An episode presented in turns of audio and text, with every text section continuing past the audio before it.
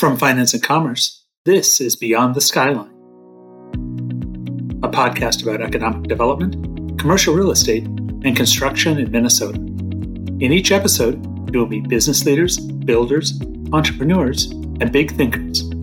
I'm David Bolander, editor of Finance and Commerce. Thanks so much for joining. Beyond the Skyline is sponsored by Ironmark Building Company. Whether it's a new luxury apartment building in the North Loop or expanding the community in the suburbs, Ironmark builds quality projects for discerning clients. Ironmark's foundation is built on a culture of collaboration with clients and projects that stand the test of time. Talk to Ironmark's award winning team about your next construction project today. Go to ironmarkbuildingco.com. In this episode, F&C reporter Brian Johnson talks to Steve Nelson, WSB's new Director of Water and Wastewater. Nelson is a 30 year veteran of water and wastewater infrastructure projects. He also helped write the expert witness report for a natural resource damages case the state of Minnesota brought against 3M seeking payment for damage caused by the company's disposal of forever chemicals in the East Metro. In 2018, the parties entered into an agreement that required 3M to pay $850 million. Nelson talks about his new role at WSB and the outlook for the water and wastewater sector. All right. Well, I'm pleased to be joined by Steve Nelson, who was recently promoted to Director of Water and Wastewater at uh, WSB, headquartered right here in Golden Valley, Minnesota. Um, in his new role, Steve will lead and grow the firm's water slash wastewater team, support business development, and lead the firm's biological filtration and water wastewater innovation efforts. Um, Steve joined WSB last year as a senior project manager and has uh, worked to uh, elevate the firm's water wastewater services throughout Minnesota. Um, and and I should mention that you also have 30 years of water and wastewater industry experience. So, um, Steve, thank you for uh, checking in. And uh, how are you doing today? I'm doing wonderfully. Thanks for looking looking forward to chatting and um, answering your questions. So appreciate this. Yeah. So um, thank you. Uh, and first off, I guess just uh, how long have you been in this uh, new role with uh, WSB? Uh, it's pretty recent, a uh, couple weeks essentially at this point. Okay. And I, I, gave a brief introduction there, but can you talk a little bit more about um, some of your duties in your new role and uh, what you'll be trying to accomplish? Yeah, so my uh, role as director of water wastewater uh, at WSB, I'll be helping, um, you know, leading and growing the firm's water wastewater team by uh, supporting business development. I've always enjoyed, um, you know, collaborating with the peers in the industry and serving our clients, uh, leading uh, biological filtration efforts, which has been my passion for years, uh, continuing to help communities reduce PFAS contamination, and uh, promoting um, innovative water wastewater solutions. Okay. And so, um, and I guess just to back up a little bit, can you just give us a little more background on WSB as a firm? I know, of course, they're do a lot of water, wastewater work, a lot of work in the transportation side. Um, can you just give us a brief little um, summary of uh, WSB? Absolutely. So WSB is a, a design and consulting firm specializing in engineering, uh, community planning, environmental services and construction services. You know, began regionally and have um, expanding from, from there. Uh, our staff, you know, works together with people um, across uh, multiple, help people engage, I guess, on communities, uh, engage with transportation, uh, the infrastructure, energy, and their environment. And okay. um, mm-hmm. that opera services, I I guess it's uh, 30 complementary areas that are, you know, to help integrate again planning, design, implementation, and also it's becoming more um, key, you know, with the moving towards smart cities, but you know, monitoring, um, maintaining how your infrastructure is going, so you can plan renovations and replacement. Sometimes it's referred to as asset management. Okay. And are there any particular projects you're working on that you could mention or uh, any specific initiatives? Well, we're continuing um, to help cities with, you know, assess and address and remove PFAS contamination. Um, just as recently as this Monday, I was at a council workshop, and we can talk more about that that later. But that's one one area. But also a big, as I mentioned, a passion of mine is biological filtration. Um, I've done a lot of like kind of roll up your sleeves type work where you climb into filters, and it also had some expertise in corrosion control. And that helped led to the discovery that a lot of these filters historically have been seen having you know chemical physical mechanisms for um, constituent removal like iron and manganese, but there's almost always biology active as well. So that has been happening outstate through my career, maybe starting, you know, as many as 20 years ago, but just recently moving into the metro. And I think we currently have biological pilot studies going in, I don't know if I can mention specific cities, but um, mm-hmm. Four, and, and probably six in, in line for that are either have had and are now implementing to are currently piloting. We have pilot unit and we have people in line. And these are large, you know, 70,000 population level communities. So that's a real uh, exciting development uh, where communities were given the option for a while. It was seen that uh, the metro is not ready for this to use, you know, microbes to help treat the water. But um, WSB kind of forged ahead and stepped up and said, well, let's let the communities decide. We know it's been working great outstate and teaming, you know, where there's industry needed in a city like Missoula, Minnesota. Um, to meet industrial demand, more than double the capacity of the plant. They don't have to add uh, chemicals up front like chlorine or permanganate, which is always concerns about all those what those interactions will do to cause, you know, maybe byproducts that may not be as healthy as we'd like them to be. So give the, the communities and give the metro the opportunity to decide if they're willing to kind of harness nature to you know, greatly reduce you know, treatment costs, but also have less potential for byproducts by adding less chemicals, working with nature um, versus kind of fighting what wants to happen naturally in the filters. So that okay. those are some of the, the, key things. I'd say the PFAS contamination testing, also the biological filtration is really kind of the big. Uh, there's a lot of momentum there. Okay. And just to back up a little bit, when we talk about PFAS, that's basically a human made chemical that doesn't get along well with the environment. Is that, I mean, can you talk a little bit about that? Yeah, PFAS is um, the ones regulated right now are like six man made. Um, the easiest term to remember is like forever chemicals. Mm-hmm.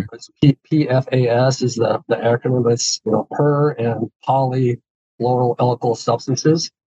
Um, a lot of them were associated with having coatings that are slick, like Scotchgard or coatings on pizza boxes, um, but all the way to firefighting uh, foams. And the reason they were used for that is they're not destroyed by heat and they're kind of slick and slippery. But that also makes them very uh, much kind of that forever chemical that get through mm-hmm. the body. You know, they can't, if they're in a fire, they're still going to exist. And they also allow them to kind of slide around in the, in the in the environment.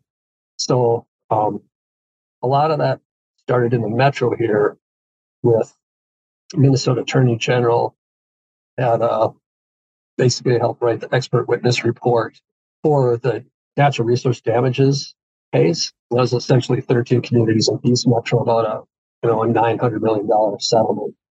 Um, so that was kind of concentrated there, and they're treating those waters down to zero, down to non-detect, because that's how the case was settled. That the natural resource didn't have this in it.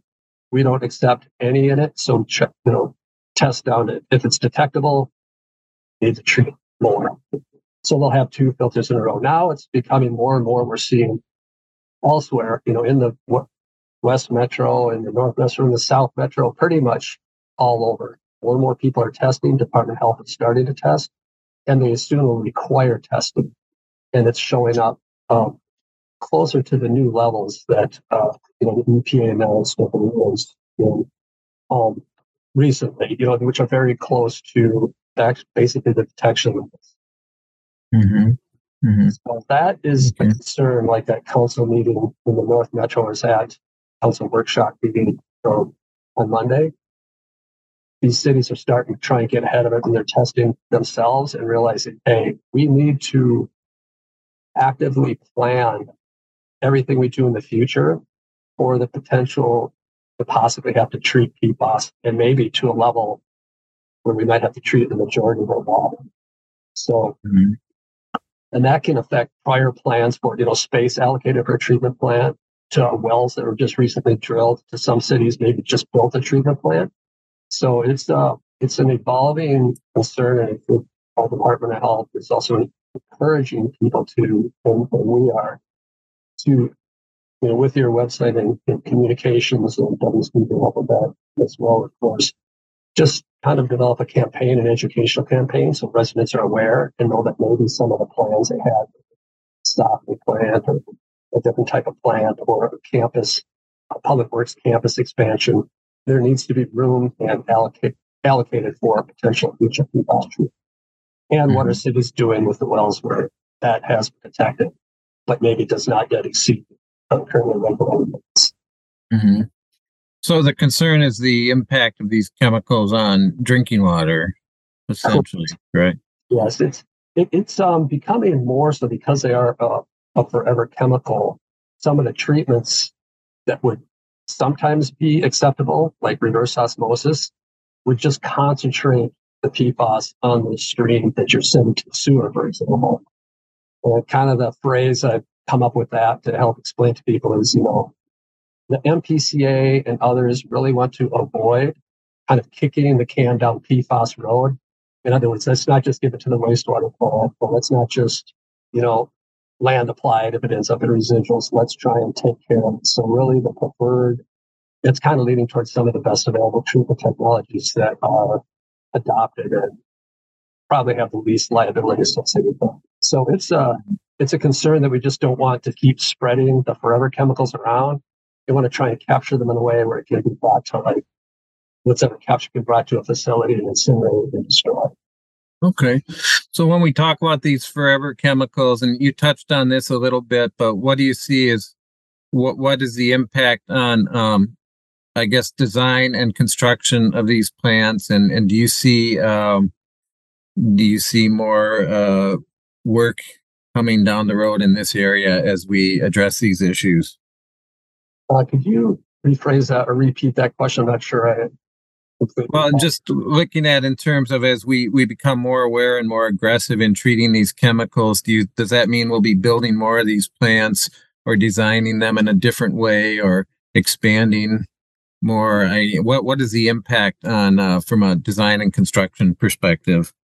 Yes so again the, the east metro communities where they have the, the settlement you know through the attorney general uh, natural resource damages settlement those are treated to zero so most of those even if they were considering blending alternative sources it seems like all those are going to treatment with granular activated carbon and that's you think of them like maybe if you picture like an asteroid with a bunch of caves in it, if we're really to zoom in on it, it's the ropes that would be the PFAS are kind of end up in those little cave spots. And then that all those mini asteroids, which are the size of a piece of sand, are then sent to uh, a facility and they incinerate it, remove the PFAS, and then replace what was in that canister, essentially. So that is really what the primary mode is in the East Metro because that's what the settlement was based on treatment to restore natural resources, none of this in Now, elsewhere, there is room for things like blending. So if you have a water, a well that exceeds a little next to, and you have other wells that don't, you can bring them together at a treatment plant, blend them. And as long as what goes into the system on a quarterly average doesn't exceed the regulated levels, you're fine. You could also go to things like alternative sources. There's a, a aquifer that's reserved the Mount Simon Aquifer that the DNR has really put a moratorium on, trying to save for the future, you know, very much older water. No promises there, but those are the types of things that also be looked at. And maybe cities could allow, the DNR would allow appropriations of that cleaner water too, or other alternative sources. Um, And um, but it's really up to the cities, you know, to decide how they want to meet. Um, I know a lot of cities might tend towards wanting to treat it all, but it's very expensive on a life cycle cost because you have to replace all that media, um, paper to be all the way incinerated. On the average, like on the East Metro, is like every one to two years. So that's an ongoing O and M expense that really adds up faster than you might think it would. It's not just the initial capital to build a plant, but it's continuing to have to pay to get that forever chemical kind of burned out of your media and get new media in. Mm-hmm. Yeah, what what's the uh, outlook for funding for these types of projects? I know that there's through DEED, I believe there's some funding available to cities and towns that i mean these are pretty big projects i, I assume and uh, if you're a small town you can't afford to just do that on your own um, what what what do you what is the outlook for funding these projects and and how does that compare with the uh, the needs out there um i'd expect that this is going to continue to evolve but you know for example the 900 million dollar settlement mentioned in East Metro, you know, there's like 13 communities there. One of the plants that we built the removal for is like three, you know, million gallons a day. That's like a seven million. Um, there's another facility, a larger community, probably the largest community there. It's looking like it's more 150 million. So those we're talking some really big numbers. But again, that's for life cycle those costs they give you are actually initial costs, but plus you have the life cycle costs. You start to see, which are probably going to be more than twice that you know, over like 30 years. Um, the, there is some bills, they call it for like uh, emerging contaminants funding. Mm-hmm. So there's uh, potential funding available through a bipartisan infrastructure law uh, for emerging contaminants that has five billion um, for state low interest loans. But five billion, if you think over, you know, 50 states is, and, and some of the numbers I just mentioned is not, doesn't seem like a lot of money to me. Um, and there's also $4 billion in grants built for disadvantaged communities. So I don't know exactly what that is going to quantify that, but it probably be things like, you know, low income, uh, ratio of the cost of the project to the average income, those types of metrics that are typically used. Mm-hmm. Um, but I, I just, it would seem like you know, if, if everyone wants to treat, there it seems like there's going to be a demand for more, you know, maybe congressionally, congressionally directed spending or some other kind of. Right now, yeah, that I see a kind of a disparity there between what the potential need could be and the cost we're talking about, especially for renewable. Mm-hmm. That's why communities will have the ability to maybe look at blending or going to this alternative source or other options versus the very expensive life cycle cost of building the, the plant and then you know, replacing it immediately every two years. Mm-hmm.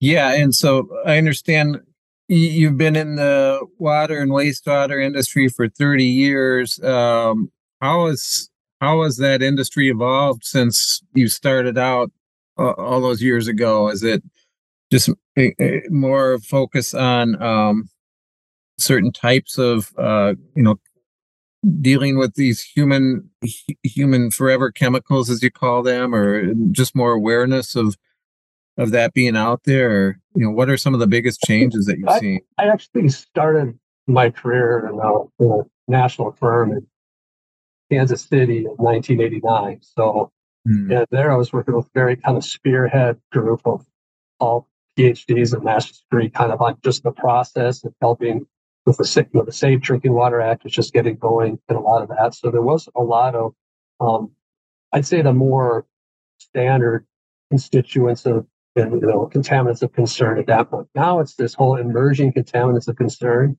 And a lot of that's driven by just the technology to be able to measure down to lower and lower and lower levels. You know, the mm. PFAS example, you know, is one of them. Just recently, EPA came out and say they're going to stick at four parts per trillion. So, I mean, that's like a, a little tiny beaker of PFAS, like 50 mils, to be in like 30 billion gallons just to be So if you look at like a Brooklyn Park water tower, mm-hmm. it would be like 3,000. So it's just very, very minute. And then they're setting the standard at that because the detection limit is at two parts per trillion. So that makes you ask, where will that go if they can measure lower? And we're currently only regulating six of those PFAS constituents, and there's like potentially like 40,000 combinations of PFAS constituents. So that's one of the things is the science of being able to measure things and then how to, you know, how you handle epidemiology, saying what the risk is, and then where where is that going to lead us? So I, you know, I don't think we would have had the technology back in 1989 to measure down to that a level. I think mm that's a good thing for um, human health. Um, but it's definitely a change I've seen. And other things, some of the things that are along those emerging contaminants are things that are like don't get removed in a wastewater plant or things that we didn't think about. Some of them are called like endocrine disruptors.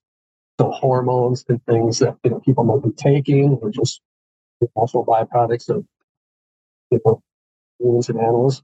But those can, you know, like growth, you know, growth hormones, endocrine disruptors, things like that. But those are some of the other emerging. So those are mm-hmm. things I would have dreamt about, you know, back in 1990. Yeah, interesting.